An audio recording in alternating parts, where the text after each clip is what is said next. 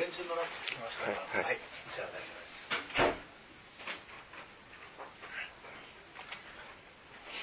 じゃあお祈りします。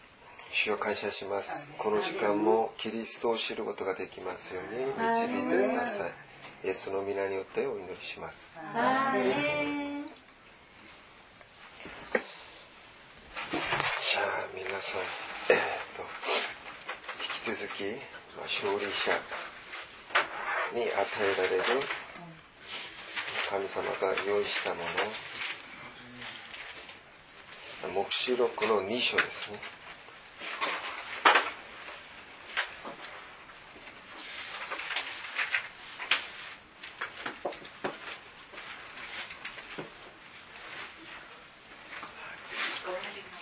聖書の一番最後です。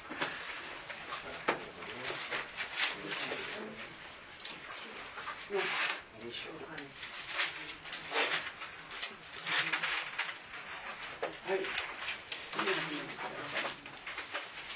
じゃあ、黙示録2章26節から29節までです。ちょっと共に読んでみます。勝利を得る者に、私の技を終わりまで守り続ける者に、私は諸国の民の上に立つ権威を授けよう。彼は鉄の杖を持って彼らを治める。土の器を打ち砕くように、同じように私も父からその権威を授けたのである。勝利を得る者に私も明けの明星を与える。耳ある者は霊が諸教会に告げることを聞くがよい。今日はですね、うん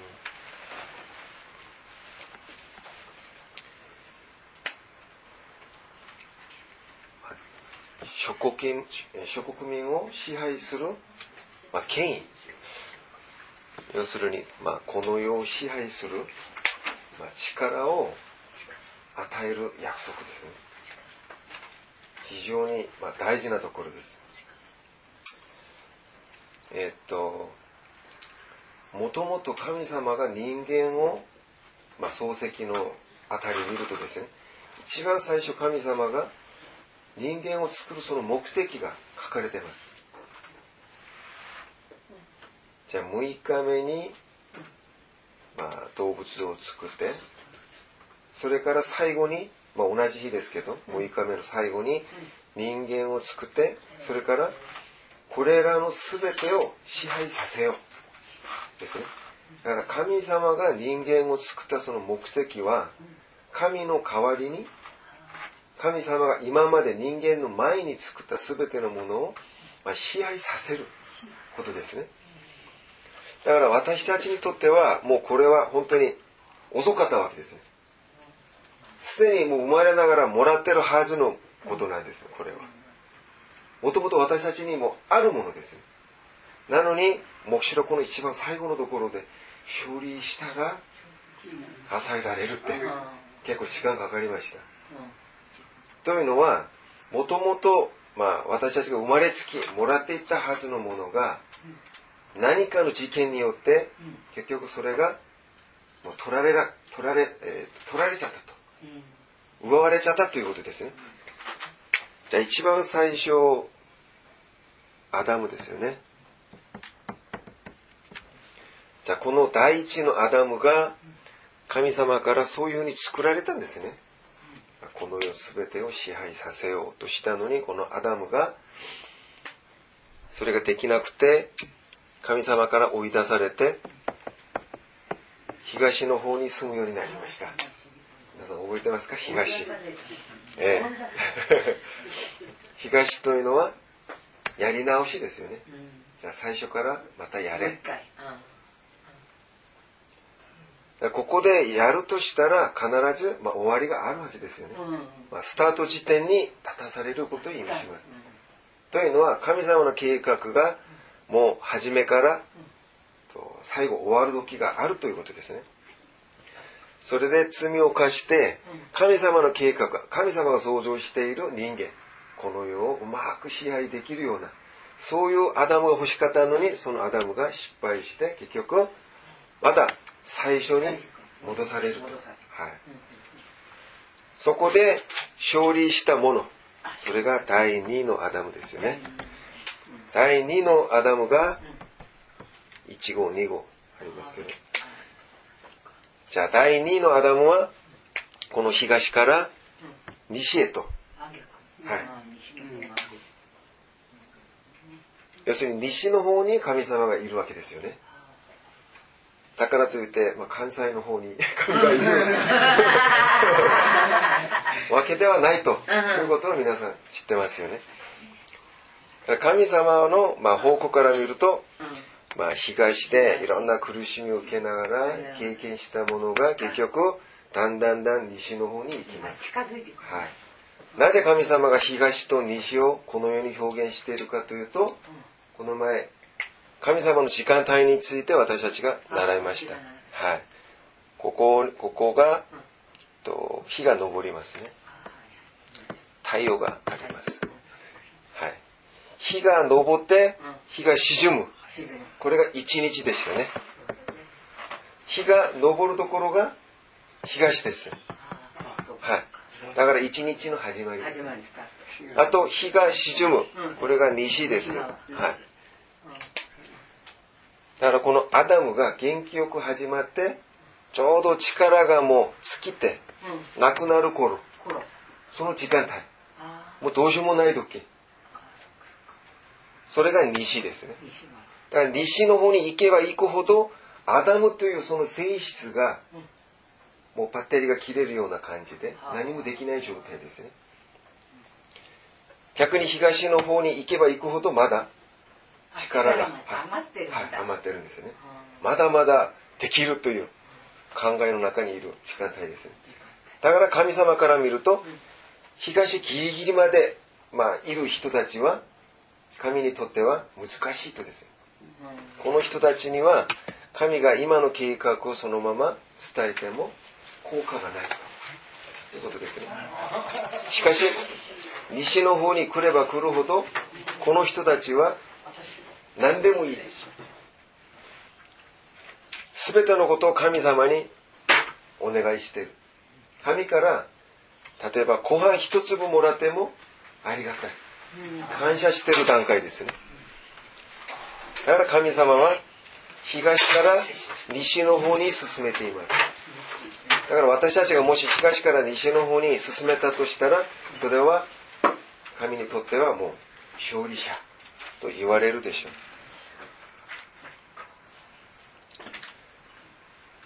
だから今読んだ、えー聖書はですね、結局、勝利して東から西にたどり着いたものに対して言ってるんです。西に着いたというのは、すでにアダムの働きが全部終わったことを意味します。じゃあ、アダムの働きというのは何でしょうか？はい。アダムの始まりは何だったでしょうか？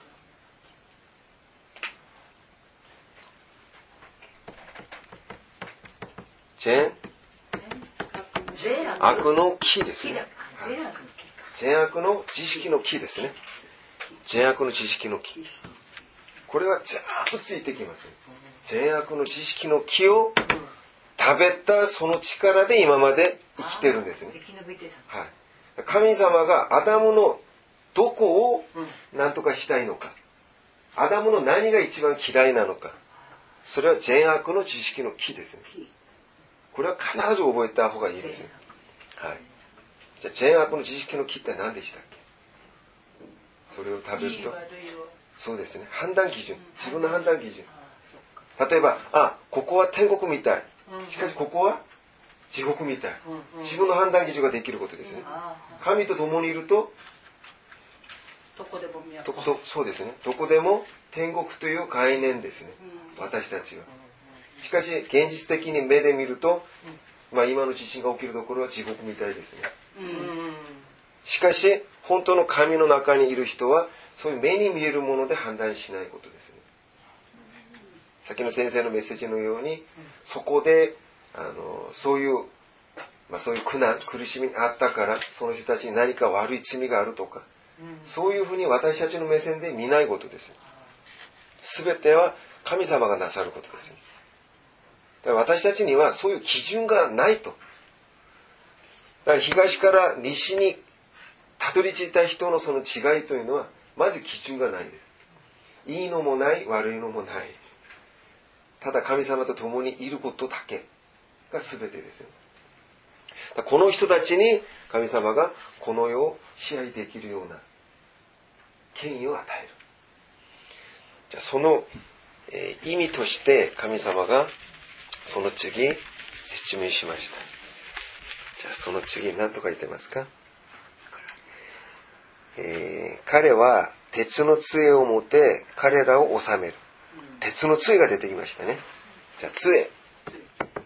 杖と、えっ、と、棒があります。杖と棒。はい。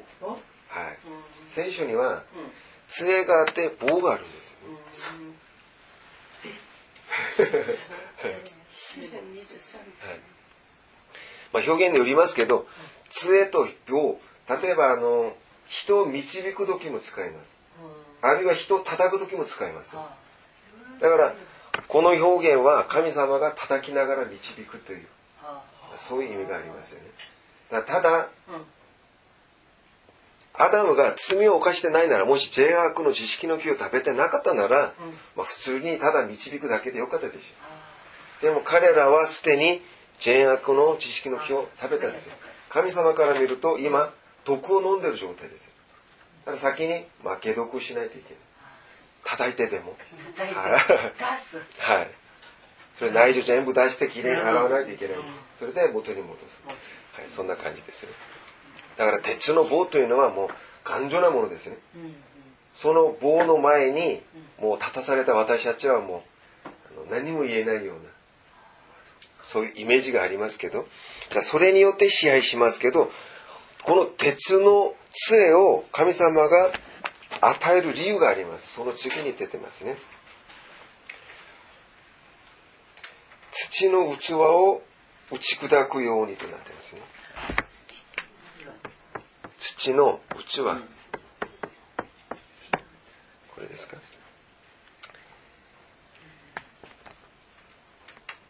土の器土の器ですね。なぜ神様がこの土の器を打ち砕こうとするんでしょうか？なぜいきなり、ね、神様がこれだけ、まあ、支配できるような力を与えようとするのになぜこれを打ち砕こうとするでしょうか神様。土の器って何でしょうか一体、ね、私たちの何でしょうか。私たちの血がいい悪いとか神に逆らう。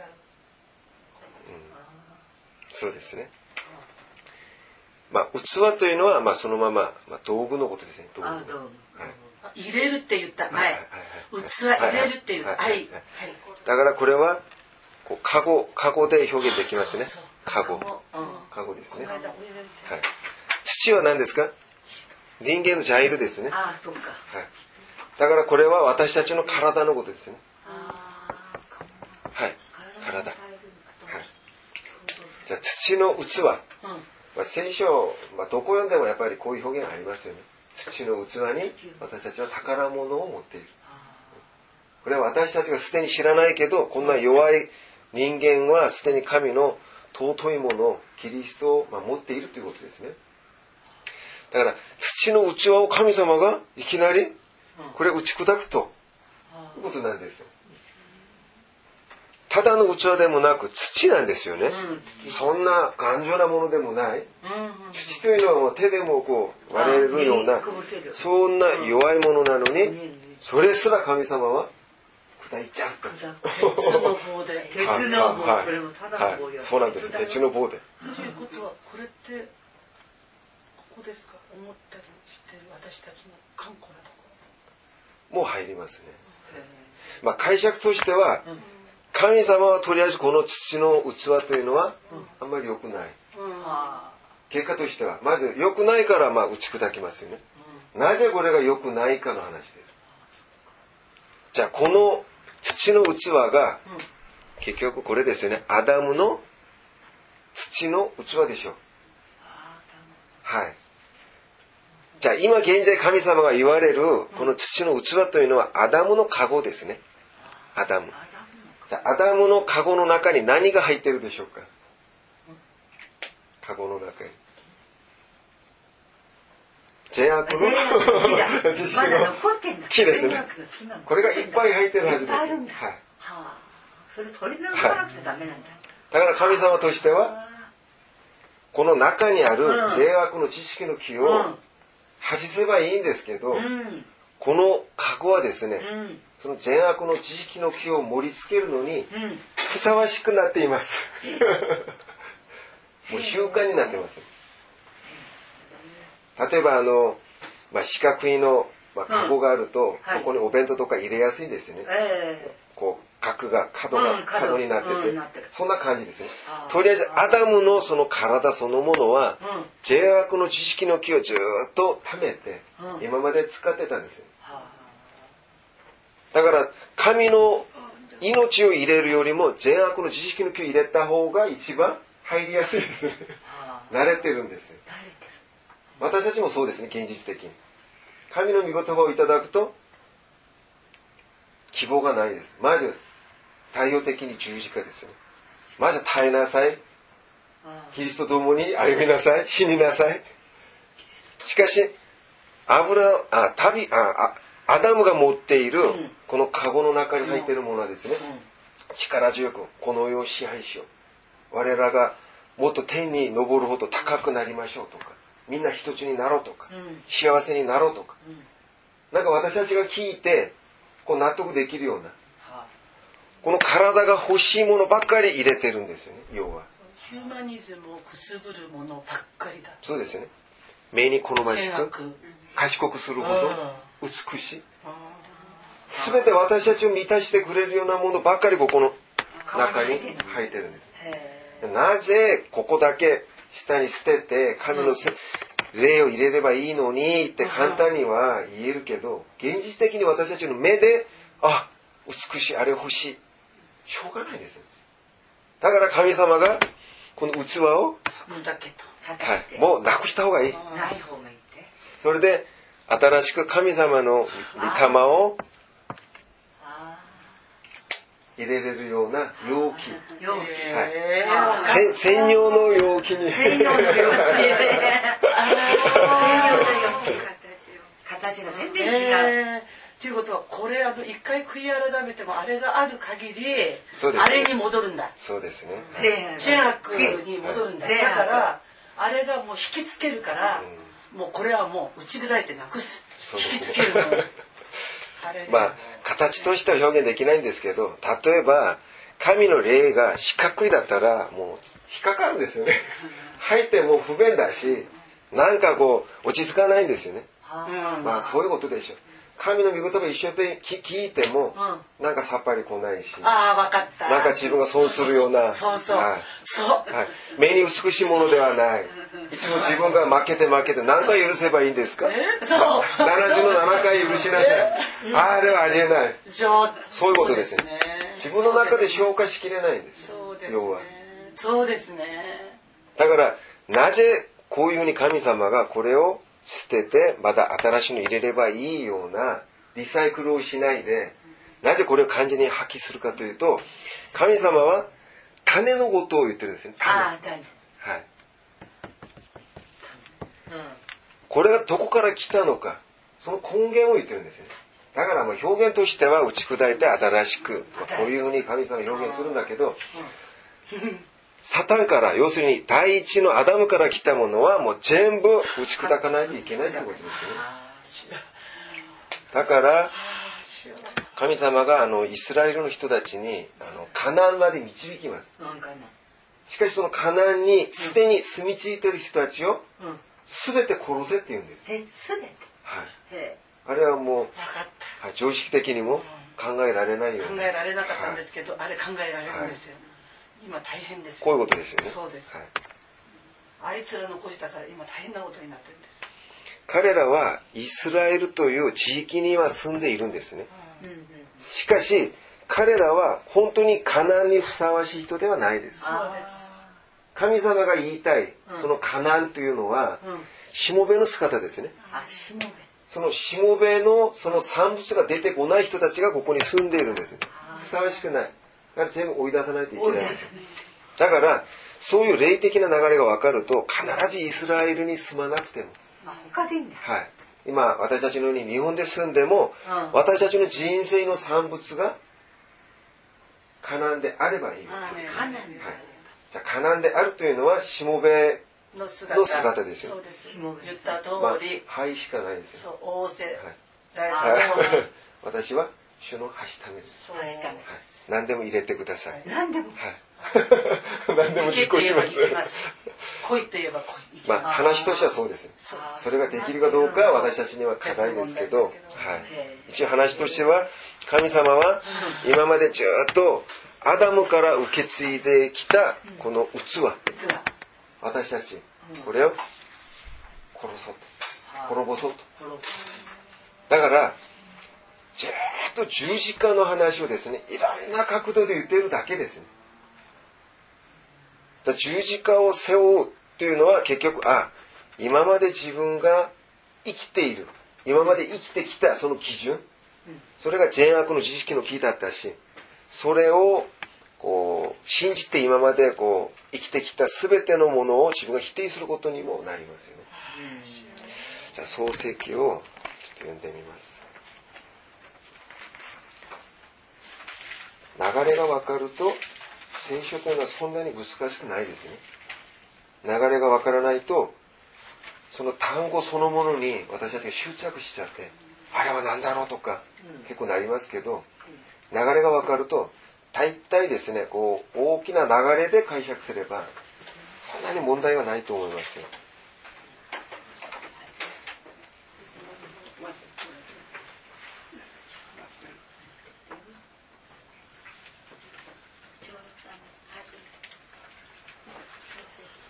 創世記2章7節ですよね。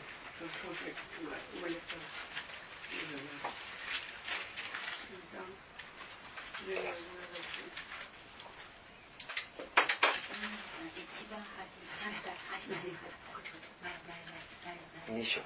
二章、二章。これは目視録でしょ？あこれも創世記の2章の。2章の7節はい、ありがとうございます。はい。じゃあ創世記の2章7節読んでみます。主なる神は土の塵で人を形作り、その花に命の息を吹き入れられた。人はこうして生きるものとなった。じゃあここに器がちゃんと出てますよね。その器に神様が何を盛り付けたか、もんでなってます。神の息ですね。命の息。要するに、神様はその中に命を吹き込んだんですよ。その命が形ではないので、私たちはまだ、未だにも、単語の意味はわかりますけど、これ一体何だろうって、そういうところにはあります。まあ、とりあえずその辺にしときます。だんだんそれが、こう、形として見えてきますけど、とりあえず神様は、私たちの器の中に命を入れたんですね。はい。じゃあそれがどうなるのか、別のところちょっと探してみましょう。こういうふうに神様が人を器として作ってそこに命だけを盛り付けたんですよね。それがだんだん変わりますね。じゃあ創世記の6章。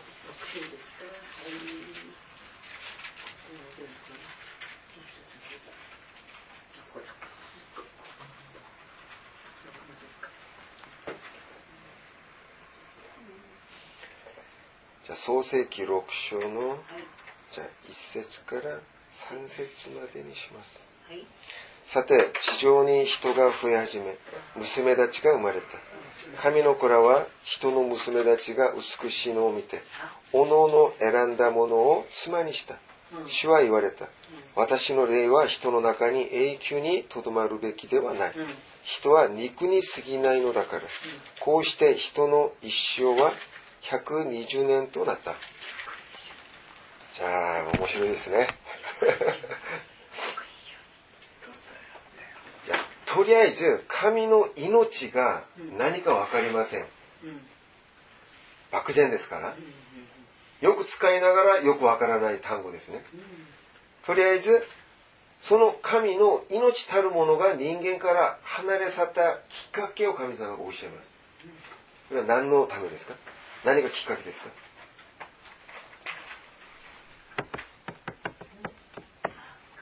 神の子が？人の？女ですか？娘娘。じゃないんですか？違いますか？娘ですか？娘はい人。の娘じゃあ、まあ、娘、女。じゃあ、娘にしましょうか。はい。娘。じゃあ、神の子が人の娘。じゃあ、この時の神の子って難しいですね。この当時の神、神の子というのは、まあ、天に住んでいる人たちのことなのかとうん私たちは思いますけどうん、すでにこの事件があるまでは、ちゃんと人間の器には神の命が盛られてました。だからこれは神から来たもの、神の子ですね。この子供というのはうん何々から依頼するという意味があります。神の子というのは神からその根源が神である。そういう意味ですね。だから神の子、形はどうでもいいですね。人間でも、まあ、天使でも、はとりあえず神の子。はい、よく、まあ、ヘブライ書にはあの神の子と天使をこう比較して表現してるんですけど天使も神の子ですね。大きく見れば。なぜならどこから依頼したという表あ現から神から生まれたから、はいはい。あ想像されたものだから。だから皆さんが言語で調べると天使なのに神の子という表現があるんです。あと神の子なのに例えばイエス様は天使じゃないですよね。本当ですか？自信ありますか？イエスは天使ですか？天使じゃないですか。ですよね。じゃあて天使だ。イエス様は天使だ。からなそこ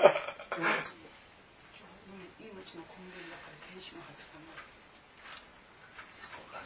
ちょっとよくわからないところもあるんですよ。イエス様がですね天使という表現もあるんですイエスイエスが復活した後、うん。天使のように顔が光った天使のように？はい、そういう表現があるんです。へ皆さんが後で聖書探してみてください。ステパノもそうですけど、イエスも天使のようにという表現を使ってるんです。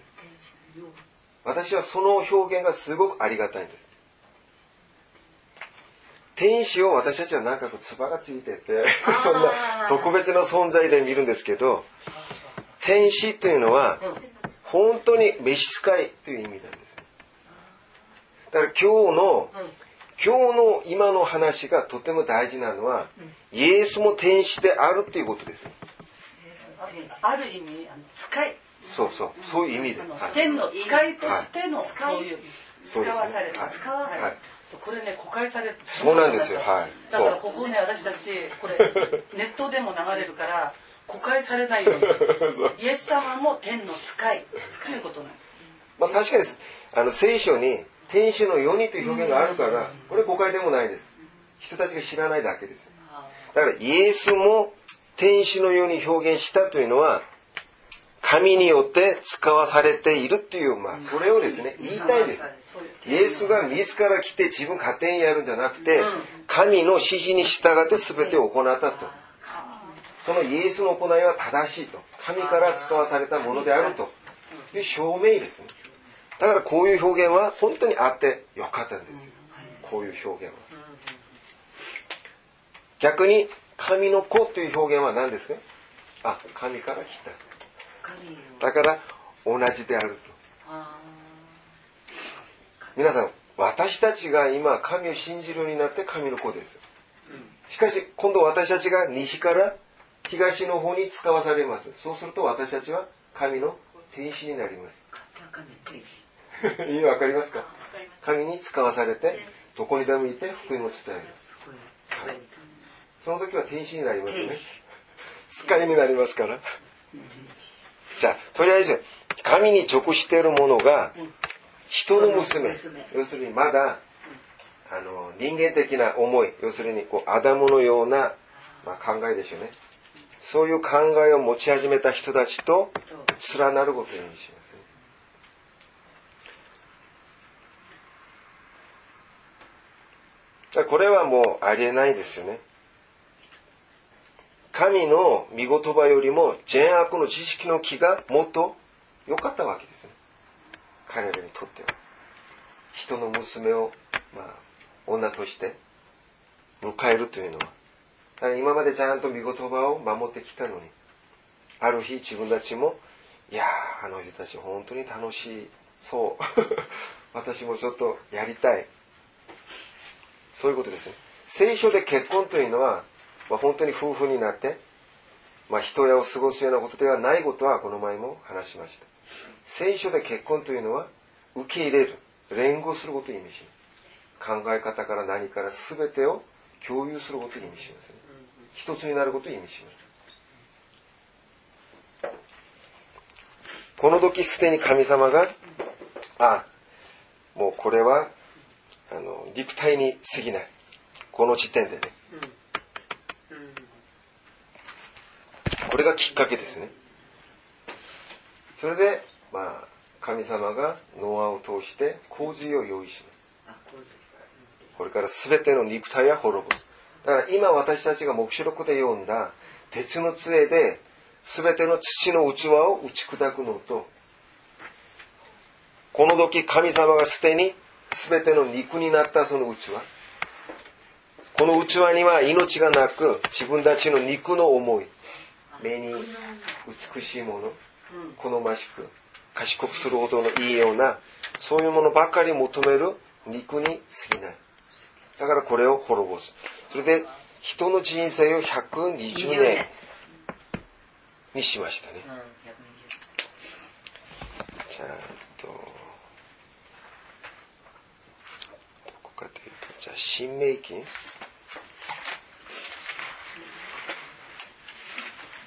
新明記34章です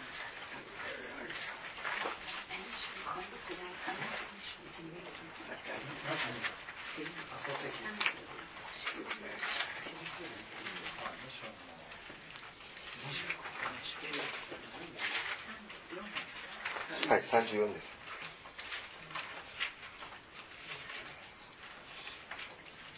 新明記の34章。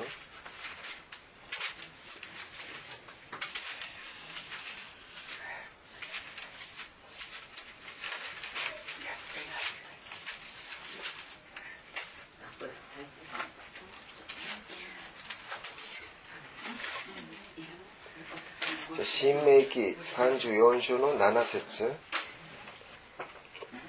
モーセは死んだ時120歳であったが目はかすまず活力も失せてはいなかった。ちょうどモーセが死んだ時の年齢が120年ですね、はい、全ての肉体はまあ生きても120年生きるんですけど、これは120年生きても、いや、私はもう十分じゃないと思う人も いるかもしれません。120年、いや、これは長寿、長寿村に入れますよね。120歳だと。これは、まあ、まあいろんな解釈があると思います。とりあえず、この120年関係なく考えても、神様が肉、この肉の人生は120歳と定めたわけですね。ちょうど、こう、モーセ、すべてのこう、善悪の知識の木を食べた人の頂点に立つものですね。要は、モーセというのは。法律で、もう、罪を犯したら殺す。もう裁きの大名人ですよね。その人がちょうど亡くなったのが120歳なんですね。だからこれをまあ一緒に考えてみると、この120年というのは、やっぱり何か別の意味があるかもしれません。これは、まあ私の個人的な考えですけど、皆さんは参考にしてください。まず聖書で100という数字があります。この100は、えっ、ー、と、多いという意味がありますね。はい10というのは、えー、と10万という意味。あ十万10はい。それに100というのは10の倍数ですね。だからもう多いという意味があります。多い。それで20。この20は2の倍数です。はい。2の倍数だから2でも20でも意味は一緒です。聖書では。すると、この2の意味が分かれば、聖書で2というのは、あの、分離されてる状態ですね。男と女です。神様が人を男と女、二つに、はい、分けて作ったんですね。うんしかしこの状態では神様はそれを人とは呼ばないんです。あただ男、ただ女として呼んでるんです。それが完全に合体にして、一つになった時、一人って名付けるんですよ。はい。うんだから聖書で二というのは、この一つから分離されている状態を意味しますね。あ分かれている状態。はい。だからまだ連合されてない。例えば、神様がいて私たちがいます。そうすると、神が一つ、私が一つ。うんそれで、二人がいる。こういう計算になると私たちは神と私人間は分離されています。うん神と私たちはいつも共にいる。合体している。一つである。こういう考えが聖書では正しいです。だから私たちが今ここに、まあ、10名ぐらいいますけど、うん10名いてもうん私たちは全部一つと。人神によって一つ。その1という数字。はい。これが正しいです。だから2に表現されているところはまだ分離されている状態です。あるいは、正しいもの一つにプラス何か不純物が一つ加わった状態です。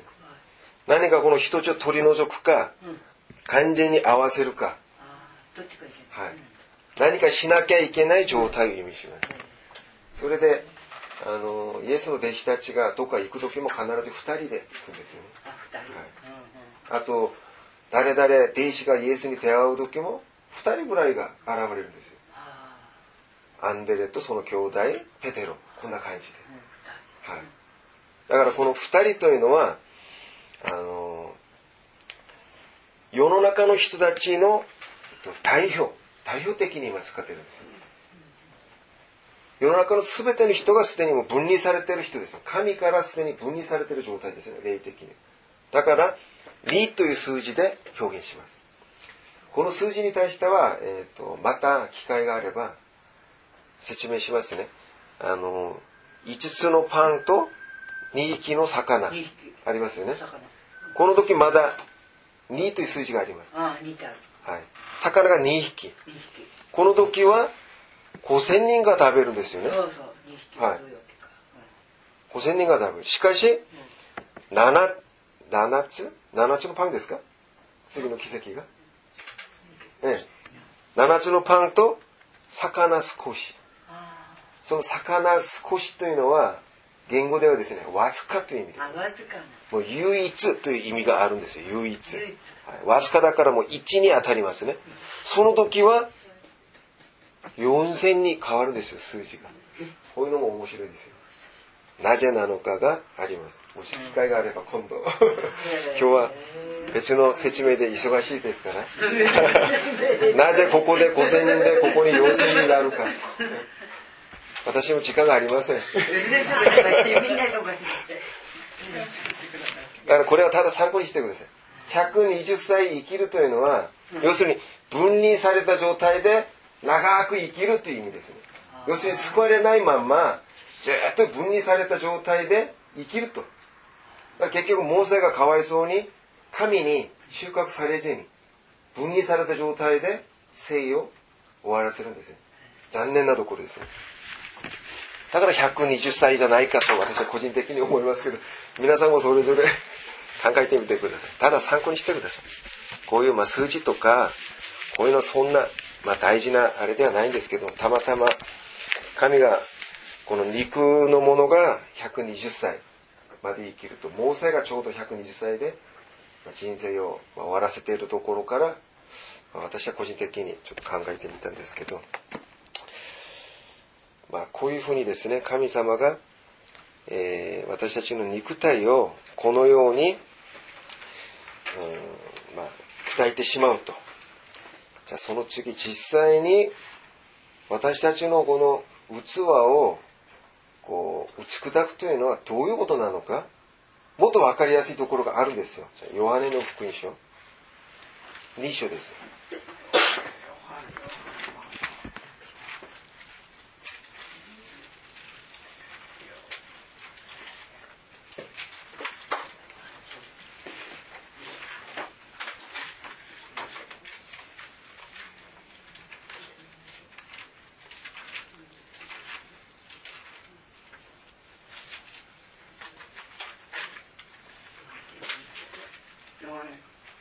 ヨハネの福音書2章。いいですか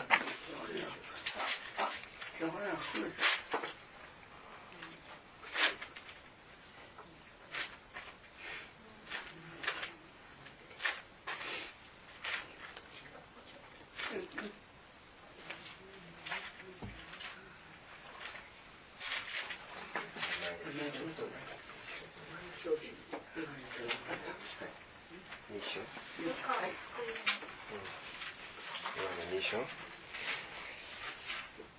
あ、ヨハネの福音書2章の1節から中、中1節くらいまで読みましょうか。3日目にガリラヤのカナで婚礼があって、イエスの母がそこにいた。イエスもその弟子たちも婚礼に招かれた。ブドウ酒が足りなくなったので母がイエスにブドウ酒がなくなりましたと言った。イエスは母に言われた。夫人よ、私とどんな関わりがあるのです。私の時はまだ来ていません。しかし母は召使いたちに、この人が何か言いつけたら、その通りにしてくださいと言った。そこにはユダヤ人が清めに用いる石の水亀が6つ置いてあった。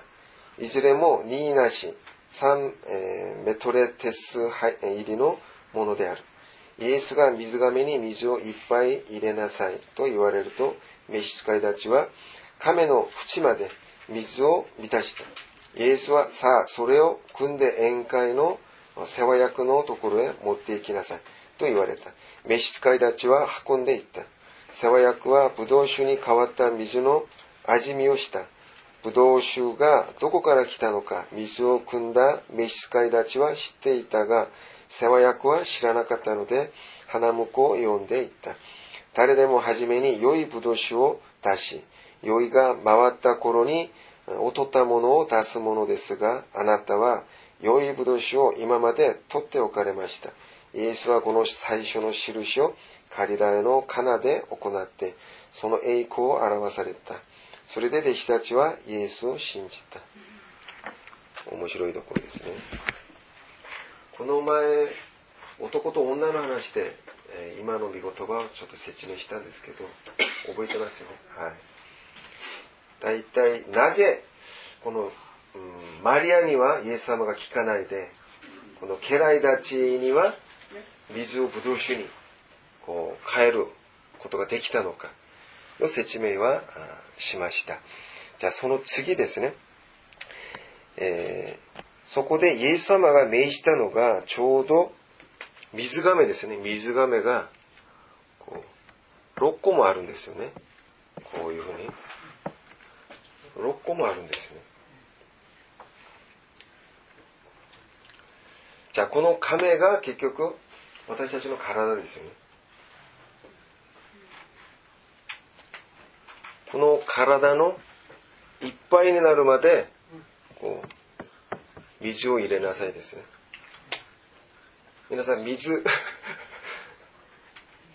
水水は死ですよね。死。はい。神様がこの亀に完全に水で浸す。それでこれを完全に殺すことを意味しますね。そうすると、これがブドウ酒に変わるんですよ。皆さん、ブドウ酒は何の意味かわかりますか？よく聖書でブドウ酒があります。喜び、そうですね。喜び。はい、喜びですね。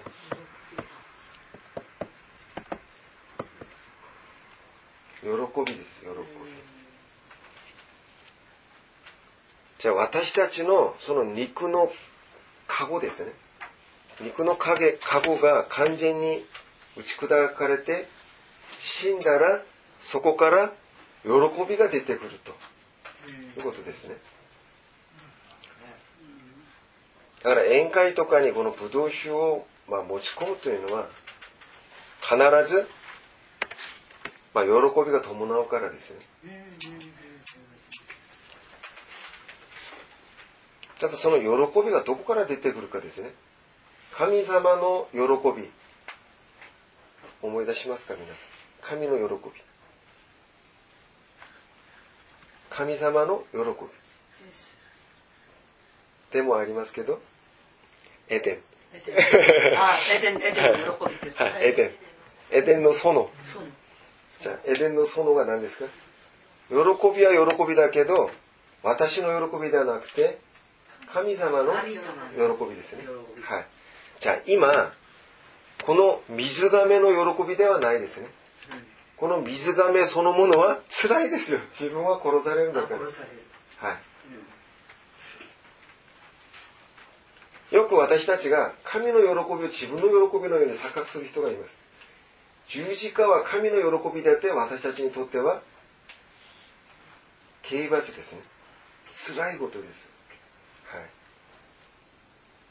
だからエデンの園に入ることは、エデンの、要するに神の喜びに入るために私たちは剣、その炎を通過することを意味しますね。自分たちが殺されることを意味します。だから、ブドウ酒を味わうというのは、完全に自分が殺されることを意味しますね。それで、マリアが、マリアが来た時は、イエスがここにいますね。この辺にいます。それで、マリアがイエスに対して、命令形を使ったんですよね。はい。おい、イエスよ、ブドウ酒が足らない。ってあ言ったんですよね。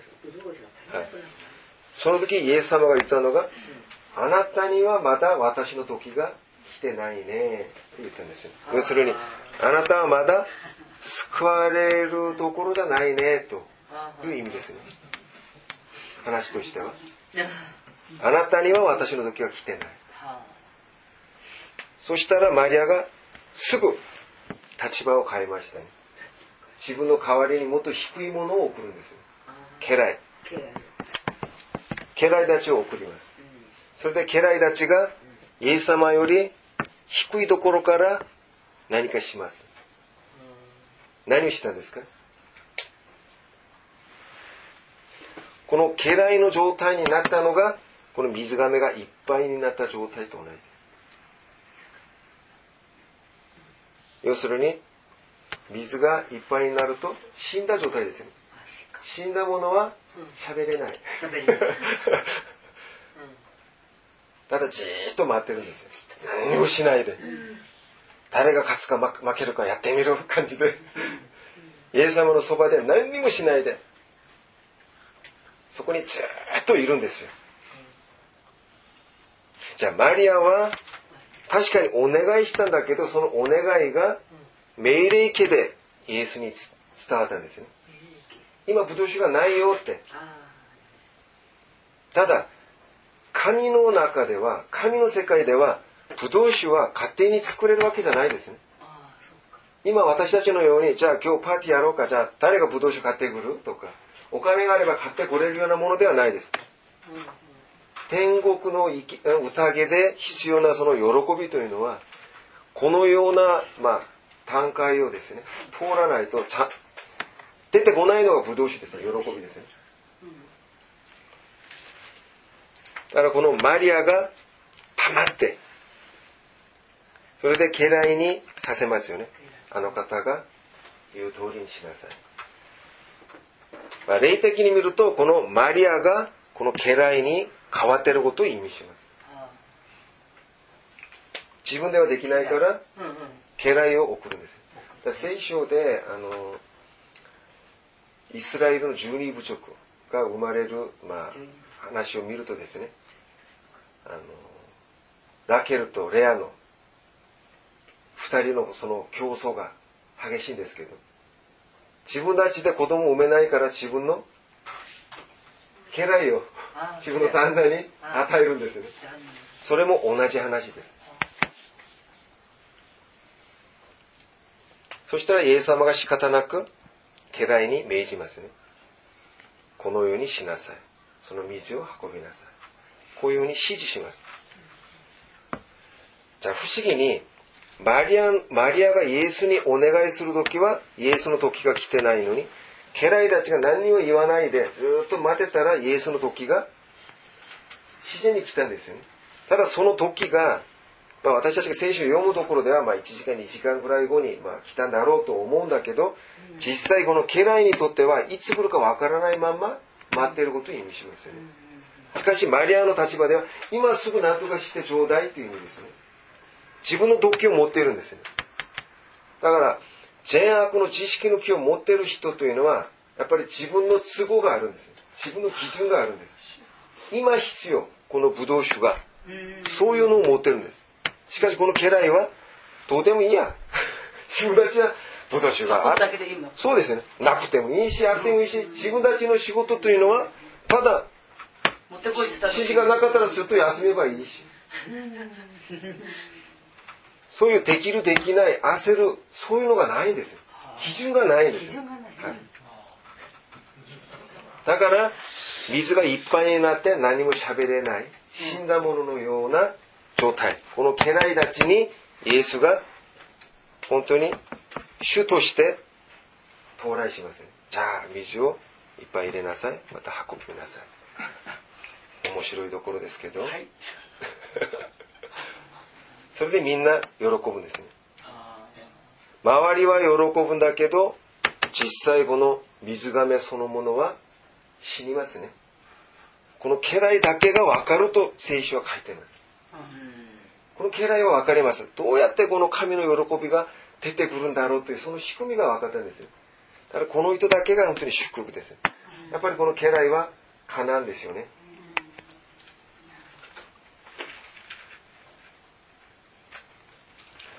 ゃあなぜ神様がじゃあこの土の器を打ち砕こうとしたのか。この理由がここにあります。今のこの内容です。じゃあ神様が勝利する者に何を与えるとしたんですか。この国を支配する権威力ですねはいしかしその次すぐこういうふうに言われます。しかしお前らそのカゴを打ち砕いてもうなくすよって言うんですね。要するにこの家来の状態にするという意味です。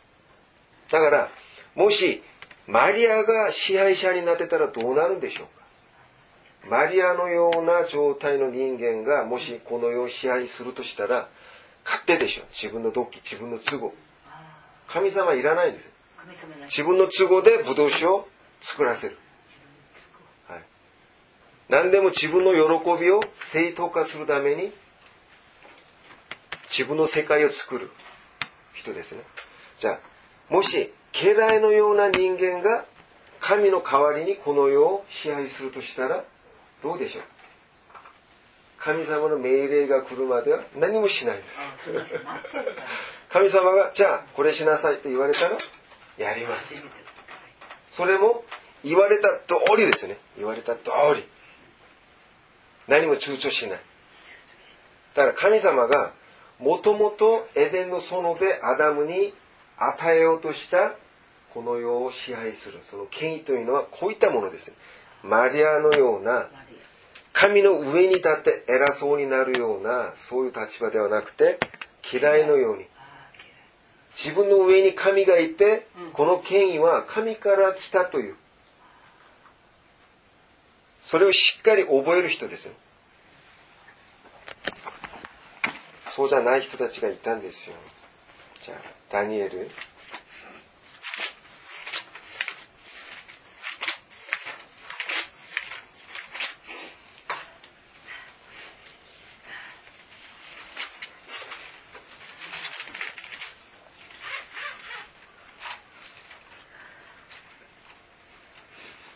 じゃあダニエル4章。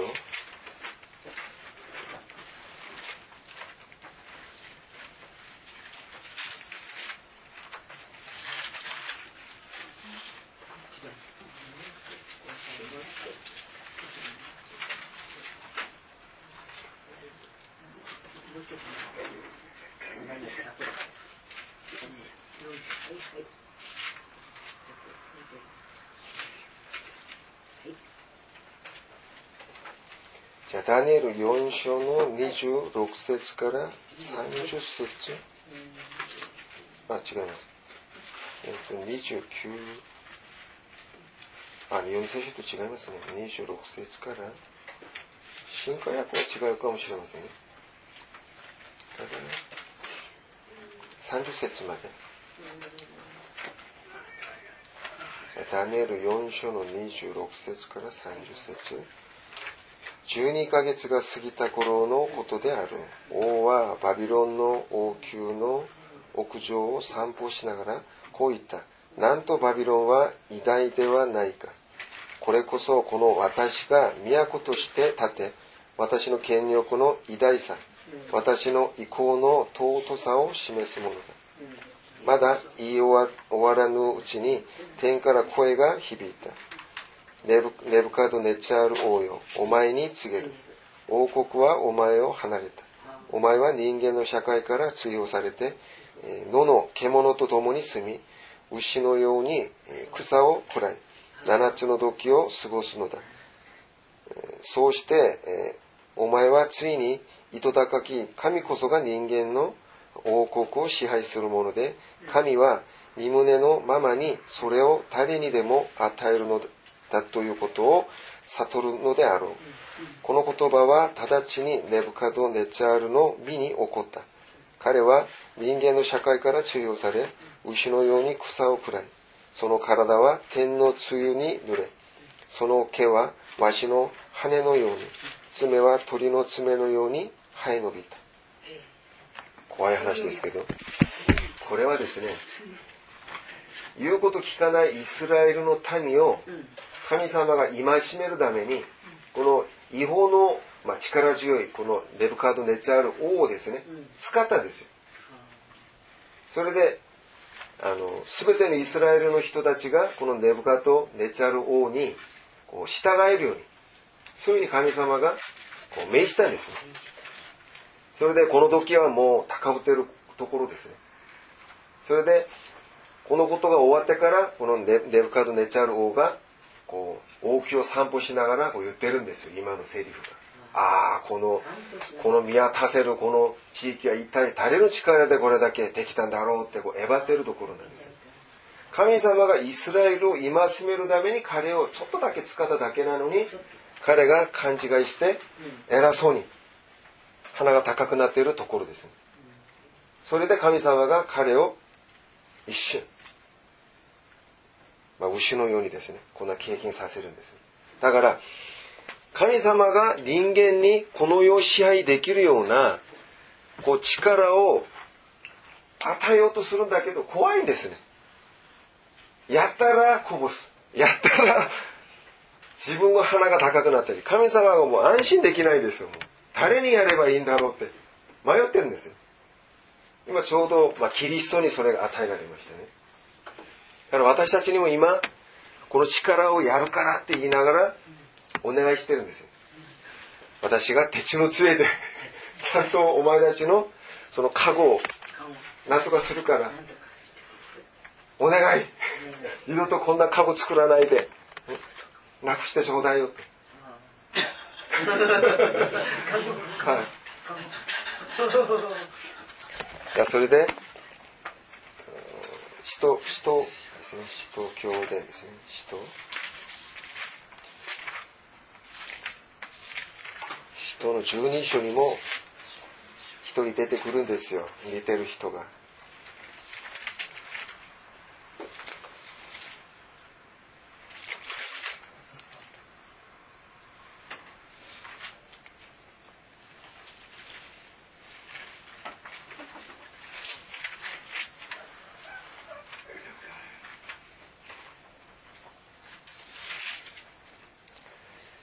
じゃあ、使徒12章の21節。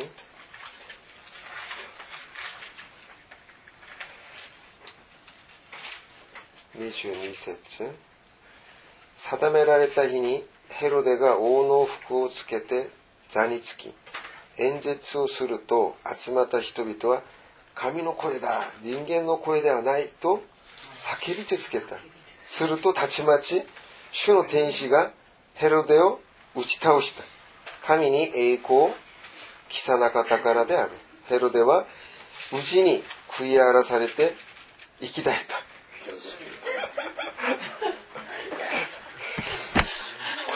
ちょっと待って。ちょっと笑う。これ私たち笑ってることこんな笑うことにないよ。大変。いや、もう神様、すごい反応これ、リアルです。反応早いですね、神様。一瞬来るような感じですね。私ものすごく今日ね、この言葉すごいリアル。なんか怖い。怖い。すごい早いですね、神様の反応というのは。うん。その正しい反応、私はもう手を挙げて喜びます。とりあえず怖いですけど、神様は、まあ、ヘロでも誰でも、まあ、世の権力そのものの持ち主であるということですね。神様。そすべての王であり、そうですまあ、違法の王であっても、イスラエルであっても、すべての力は神から来るぞっていうことを神様がはっきりした方ですね。だからもし私たちが後々この世を支配する、まあ、この世を裁けるようなそういう立場になっても何を忘れるな？ですね。これはもともと神様からちょっとだけいただいただけ。自分のものではないと。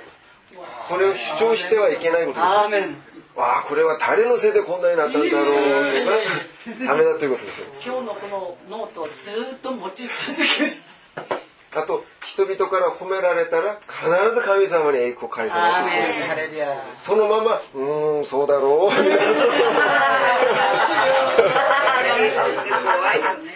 怖いよ。誰でも嫌いなうちが、うちが待っています。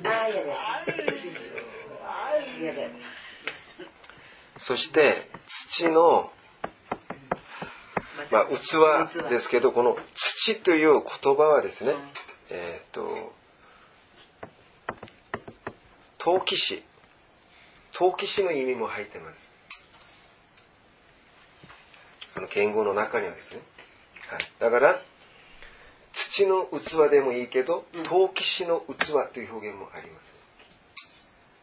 あこれは何を意味するかというと、この器というのは全部陶器師が作りますよね。土からこう作りますよね。陶器師。器を作る人。器を作る人。日本語で別の表現あります？かあ、なんだっけ。陶器師でいいですか？あ、ろくろな。あの、土をこねてこうやる人ね。あはは、わかったわかった。その意味か。じゃあこの陶器師がうん。器を作ってうん。ああんまりこれ良くないなと思った時はもうぐしゃぐしゃになってしまうあの頑固な親父こそもうどこさないですよそうです。許さない。はい少しでもダメだったらバはいであれいいからちょっとちょうだいって言ってもくれませんそうなんす。ですよはいこの陶器というのはすごい頑固割っですよちゃうのに持っていかないように焼い絶て合わ。せも自分のあれがなかったら全部そうなんですよはいはいなやつはね、これでもよかったら持ってってって言うんだけど、これね、長ある人であればあるほど、全部割っちゃうの。絶対人の手に渡らないように。はそうだからすごく早いのだからこの時器を砕くというのはこの陶器師が陶器師の意味がですね作るという意味があるんですよね。あ、作る。うん。だから今の器が神から作られたのかあサタンから作られたのかも今神様が聞いてることですよね。神から作られたならいいでしょう。しかし神様が砕くっていうのはこの陶器師は神ではなくてまあサタン系列の。サタン系列。ねあらサタン系列ものがはいけないわはい。サタン系列はダメよ系列ね。はい間違いない。だから神様が打ち砕く。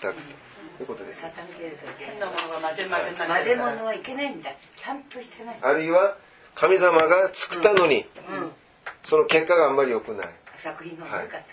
いや神様が作ったところに似合わないね。変なリボンつけたりなんか変なのつけて毛羽毛羽毛羽しくああ飾り付けちゃいけない。のシンプルじゃないと。シンプル毛羽毛シンプル。羽毛羽しくになってるから気持ち悪くなってる。ああシンプルがいい。まあ、とりあえず神様はこの陶器師の気持ちで今私たち一人一人を今見てると。いうことですよ。だからその人その人に一番まあふさわしいものうん。をまあ盛り付けたいと。いうことですよね。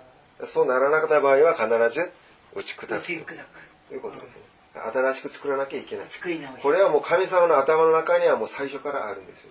私たちが嫌でも仕方ないんですよ。しかし結果的にはこの世を支配できるものにさせると。これは間違いないです。そのためにはその支配そのものはどこから来るのか確実に私たちが覚えることですね。じゃあそしてこの土のもう一つの意味はまだまあ弱いという意味がありますねすぐ割れちゃいます。だから私たちは頑丈なものではない。うんうん。今もしこの権力を持ったとしてもうん。どうなるかわからないんです。このヘロデのようにネブカドネチャール王のようにいつどうなるかはわからない。それをいつも覚えることです。あのー旧約時代にはですね神様のこう細具神殿の中にあるいろんな細具がありますよね。こう例えば机とかあと祭壇とかいろいろありますけどこう祭壇にですねこういう棒をつけたりするんですよ。こう担ぐために、はい、この棒とかうんこういうまあ祭壇とかどういうふうに作るかわかりますか皆さん？作り方はもともと木に木の上に金をあ打ちながら伸ばしてかぶせるんですよ、はい、うんどうせなら金で全部作ればいいのに神様はわざわざその中の内側にあるこの木を残すんですよ。外から見ると金のように輝いてるんですよ。私たちの姿が。へしかしお前の本当の姿は何？木？木なんですよ。木。はい。あんな弱い木なんですよ。木。はい、だからかぶせるんですよ神様。がかぶせる？覆う？覆われる？恵みを受けるという意味ですね。だから私たちのその根本となるこの名前を神様はそのまま残しとくんです。教訓として。だからたまに神様がヤコブよイスラエルよって言うんですよね。変わっている時も はいはい。名前が変わっても本来を忘れるなと。そうです。虫けらからイスラエルにしたのは私だよっていうことをおっしゃるんですねあとあなたはもともとうん。詐欺師だったよと。詐欺師。このさ詐欺師をイスラエルよ。嫌ですよね。もう忘れた頃なのに詐欺師って。しかし、ヤコブから見ると、あ、そうだ、本当に私はもう昔詐欺師だった。だから高慢になれずに済むよね,、はいはいそうですよね。うん、この詐欺師っつったら「ああそうでした。すいませんすいません」ってだから神様が、安心して神様の全てのものを今用意してるのに、もらえないのが私たちです。要は。私たちがこれをわからないからです。私たちは何があっても神の下に作られたものです。作られたものです。させられたものです。私たちの人生が始められたものです。私たちが自ら始めたのではないです。何でも始められて終わらせる？ですか？そんな感じですね。だから地震があっても何があっても死ぬか生きるかは全て神様が決めますから私たちが心配しても心配しなくても結果は一緒ですね。だからここから逃げて韓国戻ったらまだ戦争起きるかもしれないしただ私たちは神に属しているものまあどこにいても神が共にいるから私は今喜ぶというところですね。じゃあその次神様が言われたのが、じゃあ黙示録じゃあ戻ってみますね。2章。その次、神が、えー、と用意したものが、あ28節読んでみますね。牧師録2章の28節同じように、私も父からその権威を受けたのである。じゃあ、イエスも全く同じく神から受けたというのは、イエスもその器が砕かれたという意味です。だからイエスも砕かれたなら私たちはもう当たり前です。その次、勝利を得る者に私も明けの明星を与える。明けの明星。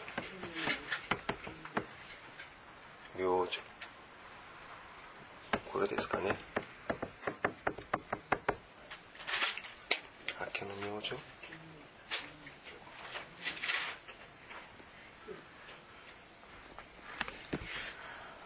じゃあ、明けの明星出ました。じゃあ皆さん、この土の器と、この明けの明星は同じ意味です。何のためですか？これからこの世を支配するために、神様がちょっと心配で言ってることですね。流れは一緒ですね。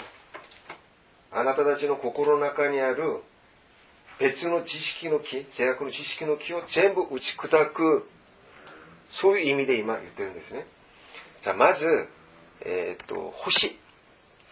皆さん、星。星は何の意味がありますか？星。星は、えっ、と、星はですね、夜、あ夜活動しあ。あ、ます。夜。うん。光る夜光じゃあ皆さんは絵が分かりやすいと思います。じゃあここに星があります。すると、この辺の人たちは全部星が見えますよね。そうしますと太陽がこの辺にありますね。はい。じゃあ、聖書で星は死者というんですね。使い物。お使い。物だというんですね。じゃあ、太陽は？キリスト？ですね。はあ。太陽はキリスト、うん神です。神。そうしますと、星は、こうやって、こういうことになりますね。皆さん。太陽の光を。受けて。鏡のように反射。して、地上の人に照らす。わけです。だから星は自ら発光するものではないですよね。あ必ずこの太陽がここにあるよとーいうことを表すことですよね。そうしますと、聖書で夜というのは何でしょうか？これは苦難を意味しますよね。何も見えない状態を意味します。要するに光のない状態です。キリストのない状態ですね。う闇の中にんいます。だから人生がどう歩むべきかを。まだ理解していない状態ですよ。だから、アダムのように、あるいは、えっ、と、ヤコブのように詐欺師をしてでも、まあ生きればいいやと。そういう人たちが夜にいる人たちですよ。その人たちにうん何を照らしますか？キリストをババババーン こう照らすんですよね。はあ。キリストがある。私たちに光がある。人生はこう歩むべきだという光を照らすんですそこでちょうど、ここが東だとしたら、東の方にこのちょうど星が昇ってきたんですよ。そしてこの東の方で一番勉強が好きな人がいたんですよ。えよく東の方でも、どうしたら私たちがこの東から脱出できるんだろうと。いつも研究したんですよね。その博士たちがこの星を見ました。それでこの星がちょうどキリストを指してるんですよね。それでちょうどキリストがあるところに止まってくれたんですよ。そこで、博士たちがすごく喜んだんです。喜んだんだけど、なんで喜んだかわかりますか皆さん。細かく読んでみると、探してみましょうか。マタイの福音書。その、博士たちが何でそんなに喜んだのか。まあもちろん、まあキリストに出会ったから、まあ喜んだでしょう。もっと具体的にちょっと見てみましょう。マタイ。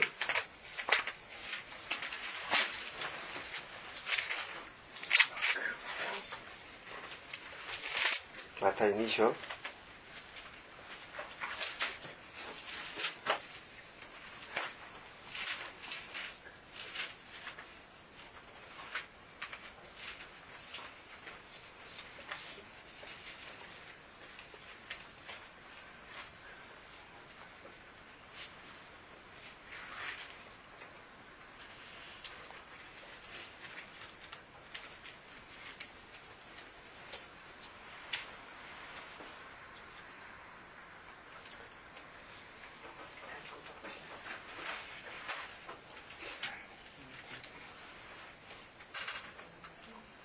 マタイの福音書2章の、えっ、と、じゃあ9節10節読んでみましょうか。彼らが王の言葉を聞いて出かけると、東方で見た星が先立って進み、ついに幼子のいる場所の上に止まった。学者たちはその星を見て喜びにあふれた。キリストを見て喜ぶじゃなくて、その星を見て喜ぶんですよね。じゃありませんか？だからその星の役目というのはどれだけ大事かがわかります。よくあの私たちはですね、まあ、私も、まあ、昔そういう経験ありますけど私を導いてる人要するに、まあ、まあ牧師とか、まあ、そういう人たちがいますよね。その人が、まあ、最初神だと思ったんですよ本当に。あまりにも素晴らしくて。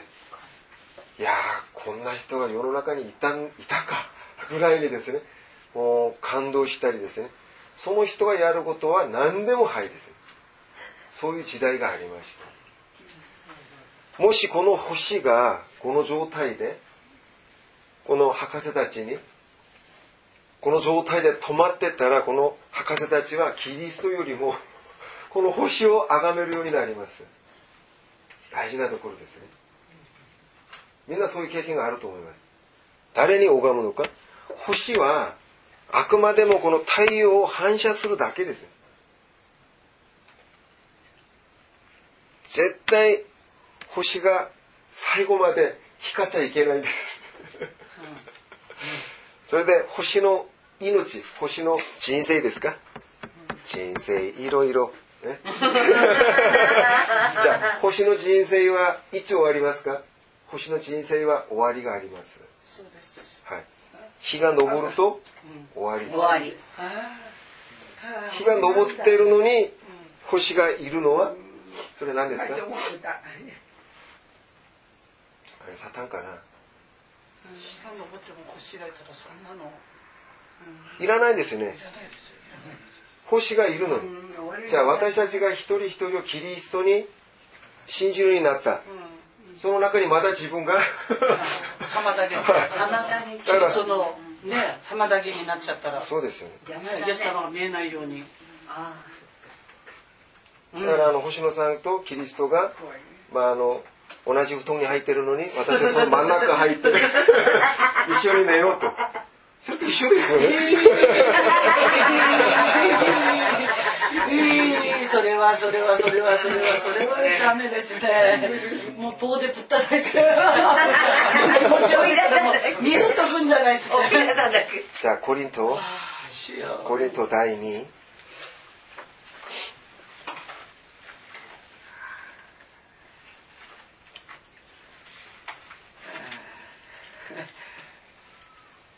じコリント第2 11章ああ、しよう。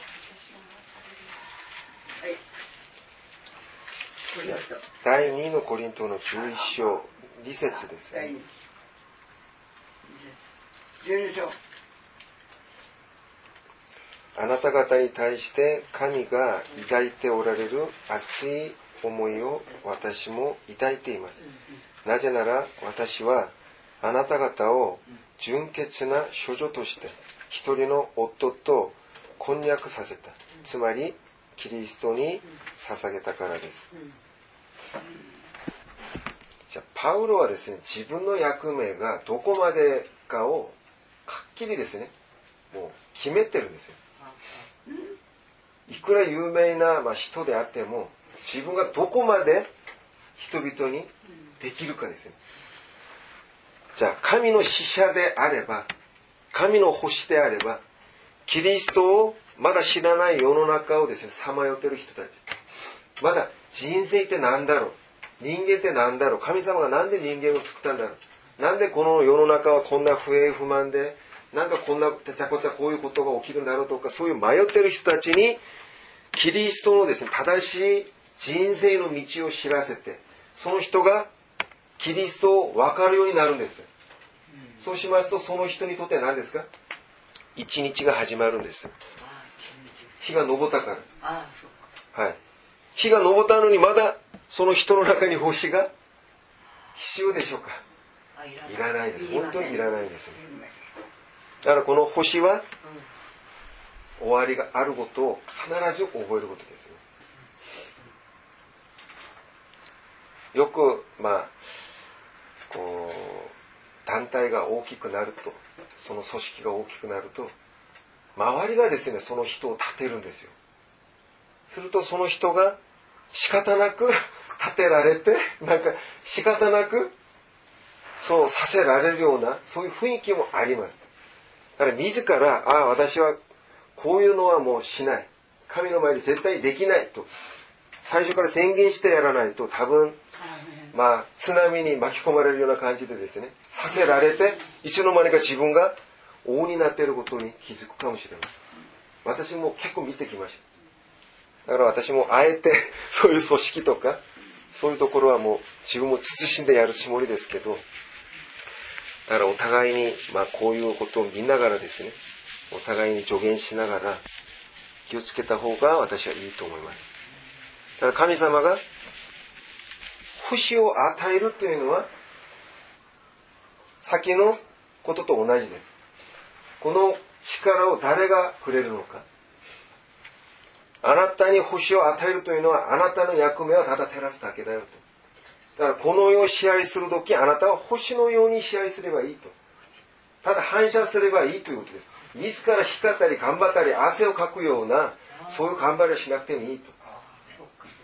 自分の力がもし1しかないならそれでいいと。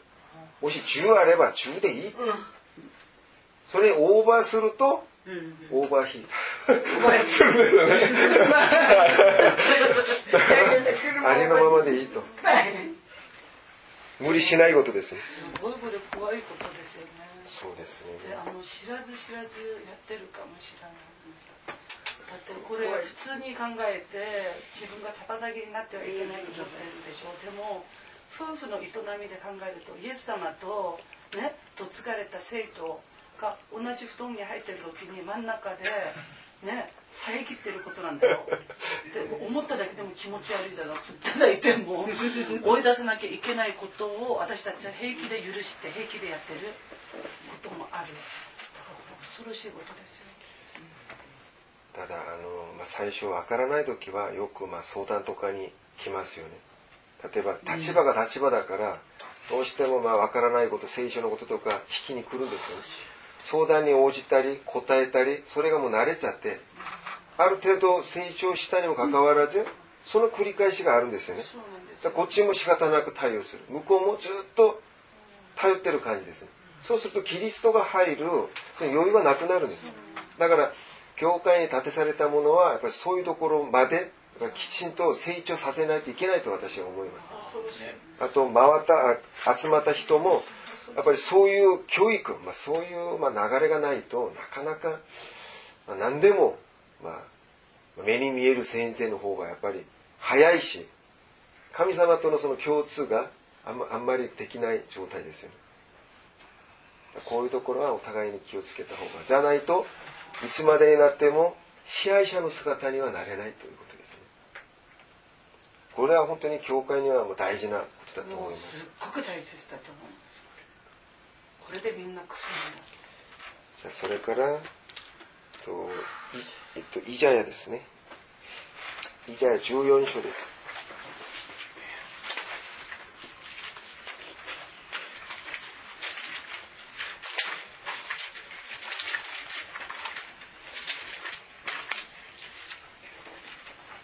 はいせよ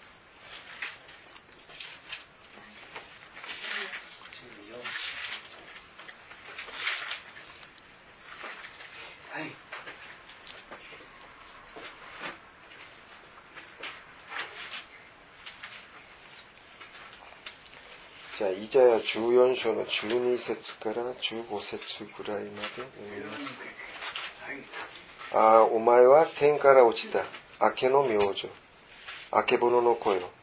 お前は地に投げ落とされた。もろもろの国を倒した者よ。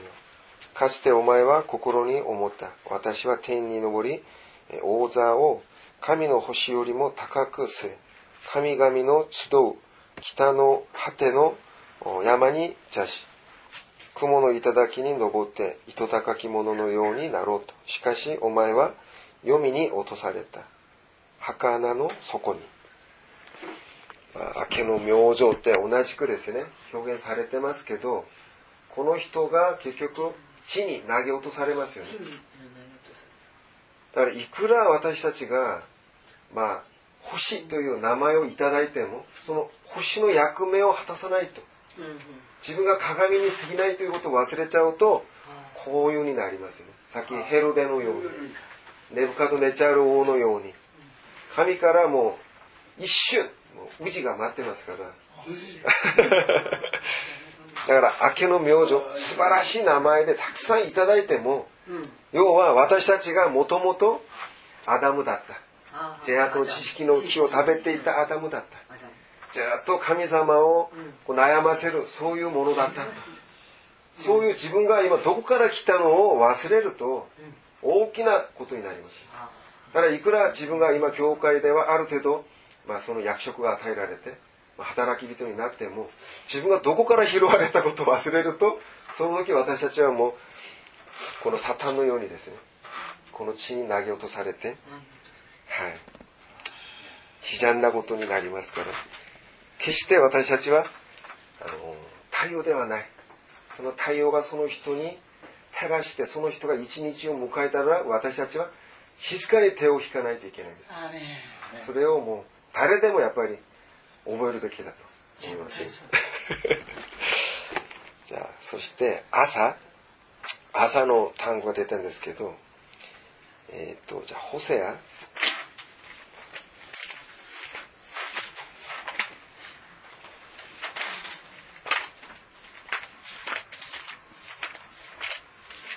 ホセア6章の2節です。あ、1節、2節でいいですね。新科学多分2節3節あ、そうですか。うん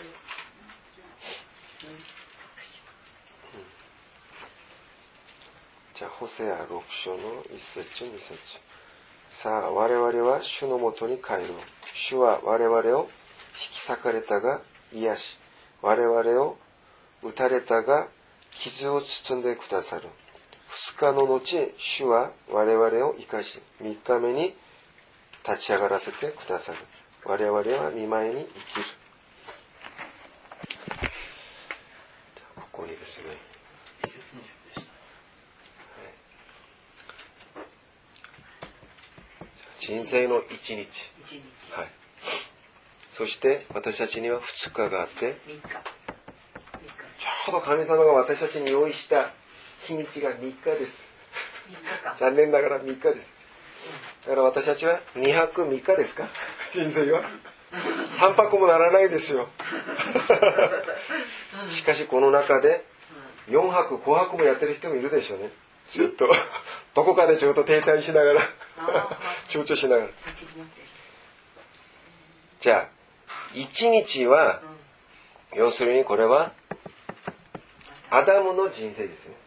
はい、東から、ずっと西の方に、日が昇って沈みますね。はい。そして、二日後に癒すとなってますね、神様。じゃあ、一日目は東から西の方に進むということはどういうことでしょうか？神様が打ち砕くという意味ですね。今さっき読んだように、一日目、この一日目は、アダムがくしゃくしゃにされることを意味します。はい要するに、アダムが週末を迎えることを意味します。じゃあ、そうしますと、二日は何をすることなのか？二日は何でしょうか？皆さん。二日。二日後となってますね。二日は、夜ですね、夜。ここは、寝ます。寝ます。夜だから寝ますねじゃあ、寝るは何ですか？う。安息ですね。はい、安息日ですね、安息日。じゃあ、完全に死んで、うん。死んだらすぐ神様が復活させたらいいんですけど、神様の復活は3日目ですね。ここが復活ですね。復活。はい。まあ、これまではよくわかりますよね。3日目に復活することはわかります。うん。じゃあ、1日目、2日は何をすればいいんだろう。じゃあ、この2日はですね、安息の中に入ることですよ。安しかし、この安息も、息。も1日があるんですよ、1日。う、ああるある。死んだらすぐ、安息日に入ってすぐ復活ならいいんですけど、とりあえず安息も1日分がちゃんと。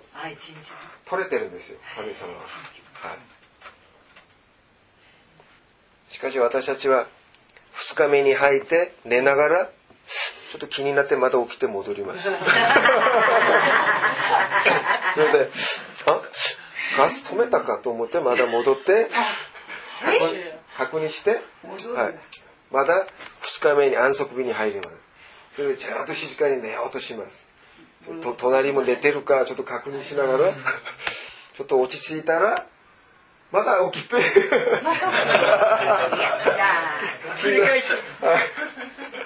いたり来たりしているかもしれません。二人来ただから本当は2泊3日なのに。下手したら一週間ぐらいやってる人もいたりして。はい、もう何十年、行っては戻って行っては戻って。1日目とこ2日目ここに、ここにここに高速道路ができてます。こういうことあまりにも皆さん、行ったり来たりしてて、うん。綺麗な道ができてるんですよ。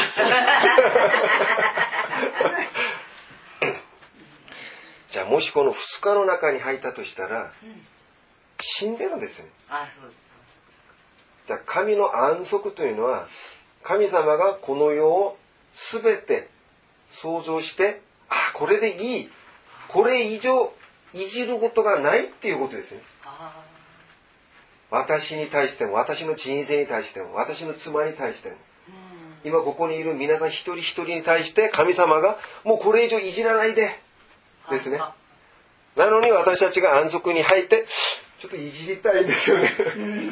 あこの人ここが少し治ったらいいのに、なんでこれが治らないんだろう？この人はこれでもう人生終わりよ。みたいに。とりあえずこの安息を私たちが無事に、神様が定めた一日をですね、とりあえず通過しないといけない。この安息日も神様に認められた後、2日後に神様が癒すと言ってます。はい。それから3日目に立ち立ち上がらせる、復活させるんです。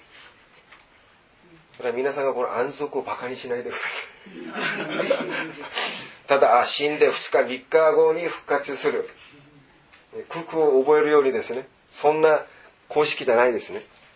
この安息も本当に辛いと思いますね。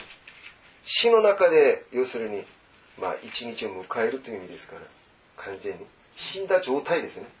誰が自分を踏んでも、深い眠りなら起きないですよね。起きてない人はもう目の当たりでこうやっても起きますよね。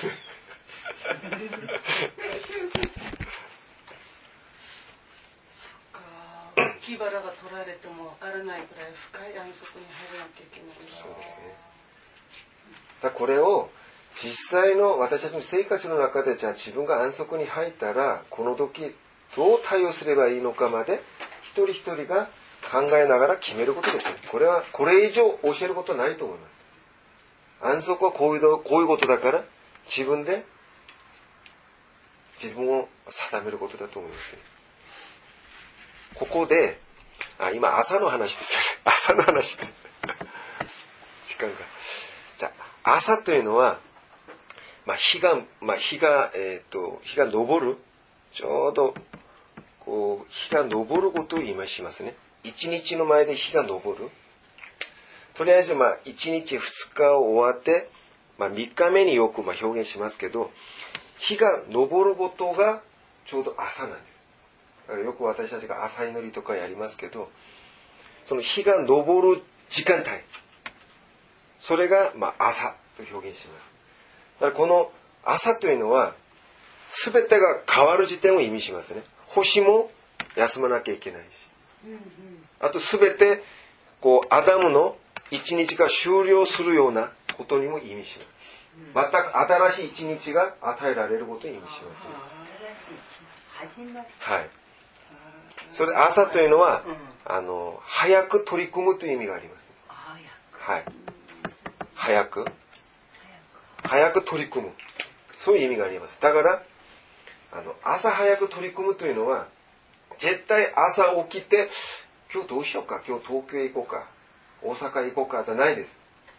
朝からもう早く取り組むというのは、もうすでにその夜中、ずーっと用意するんですよ。荷造りしたりして、朝日が昇るとき、すぐ動くことを意味します。すでに朝というのは朝を迎えるというのはもう夜十分そのち自分の気持ちとか計画を立て立てもうこの時点からもう始まることを意味します。その聖聖書の流れから見るとアブラハムがこう言われたんですよ。いあのイサクを捧げなさい。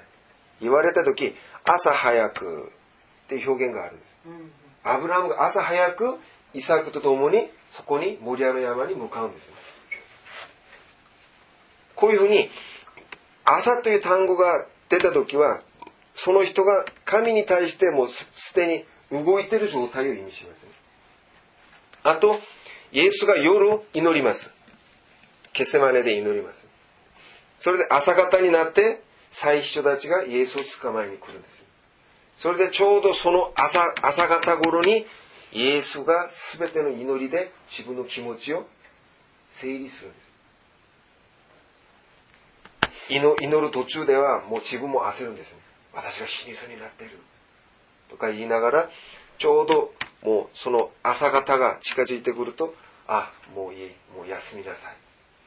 だいぶ整理してきますよね。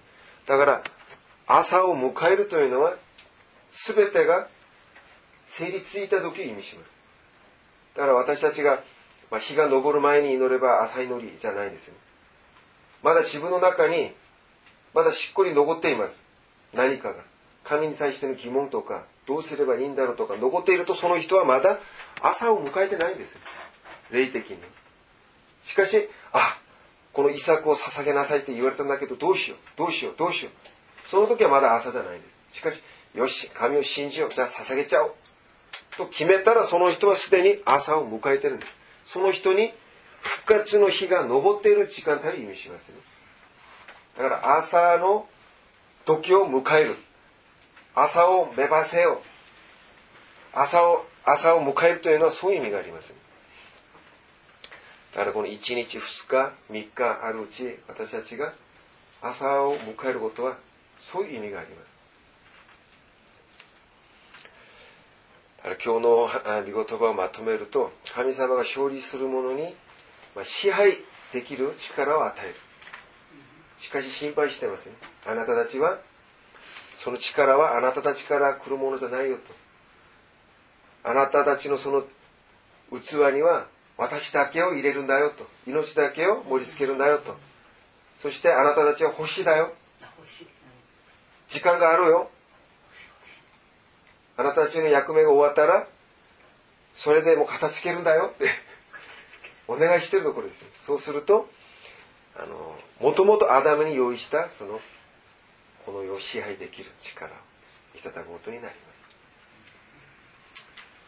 じゃここまで主張ありますか？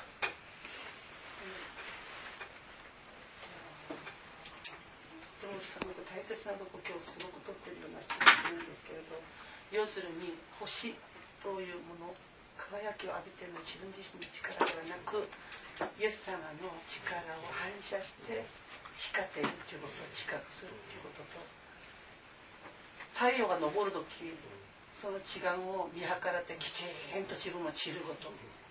それを見ちゃんとわきまえるということなんですよね。今ね今日すっごく私はね自分自身の体験として今まであのちょっとしたクリスチャンをやりながら自分を頼りとしてくる人っているじゃないですか、そういう人たちをいかに私が普通の人であることをいつも訴えていかなきゃいけないかっていうのがねすごく至難の技な時がやっぱ時々ありました。で私はあくまでも何て言うのかなこう運び屋。自分としてはすごくその感じなんですよ自分が。なぜかというと自分の中で生まれた良いもの何もないから。元がないものだから。だから今日これいただいて誰かにこう持たした時にその人は私のことをどうしても見てしまうから頼りがち。でそれがある時はこう当たり前にあそうなのかなと思ってこう対応してたんだけどすっごく疲れる。で疲れるっていうことは主の安息がない。っていうことだからこれ間違ってる。っていうのが分かってすっごくそれに向き合って祈ったことがあるんです。だからあやっぱしそれがすごく正しかったで自分のある程度のこのあの答えが、ね、すごく今日ただそのその相手はまだキリストがわからないからやっぱりそうなんですよ、ね、そうなんですよね。だからキリストがわかるまでやっぱりその対応もいるかもしれないある意味で。いやだからそれを絶対この人私が全部しなきゃいけないっていうね気持ちに自分がなったら大変なことになる。そうですだから時々お水運び屋あとして私を見てほしい。で自分もそう思わなければならない。だって落とされちゃうもんね。だって相手ともかく自分が落とされたら元も子もないもん、うん。でそれとあんまりに相手にこう関わりきりっていうのは夫婦の布団に自分がね入り込むようなそういうねすごい汚いこともう私なんかね身震いするような思いでした。っていうことだから絶対にそれは気をつけなきゃいけない。こう神様とイエス様と誰の間をこうあなたが妨げるよって言ったらねちょっと罪の感覚がちょっと低いかもしれない。でもあなたね人人のね夫婦のね寝所にあなた入ってるんだよって。その布団の中に真ん中にいるよって言ったらねそういうのもすごくわかるかもしれない、うん、だから気をつけるべきことですね。まあ何もない時はちゃんとやりますけど私たちは。なんか偉くなった時はうん。わからないですよ、そうなんです。それが鈍くなるし周りもやっぱりその人を偉く見るじゃないですか。だからやっぱり人間にはつきものだと思いますが、まあ、私たちはき、まあ、神の御言葉を元にしてこういうところをきちんと抑えていかないとみんな、まあ、サタンの流れに なっちゃうんですよね。いやこれすごいわかりやすくこの布団の中に人の布団の中に入るっていうのはねこれすっごいわかりやすい。そう、うん、それは気持ち悪いから蹴飛ばされるよ。軽く以外はうん、そうです。ね。そうですじゃあ、お祈りします。主感謝します。今日も神様が用意したそのこの世を合配できる力を私たちが本当に神様が心配しなくてもいいように使えるように一人一人を導いてください。イエスの皆によってお祈りします。アーメン。アーメン。ハレルヤ感謝です。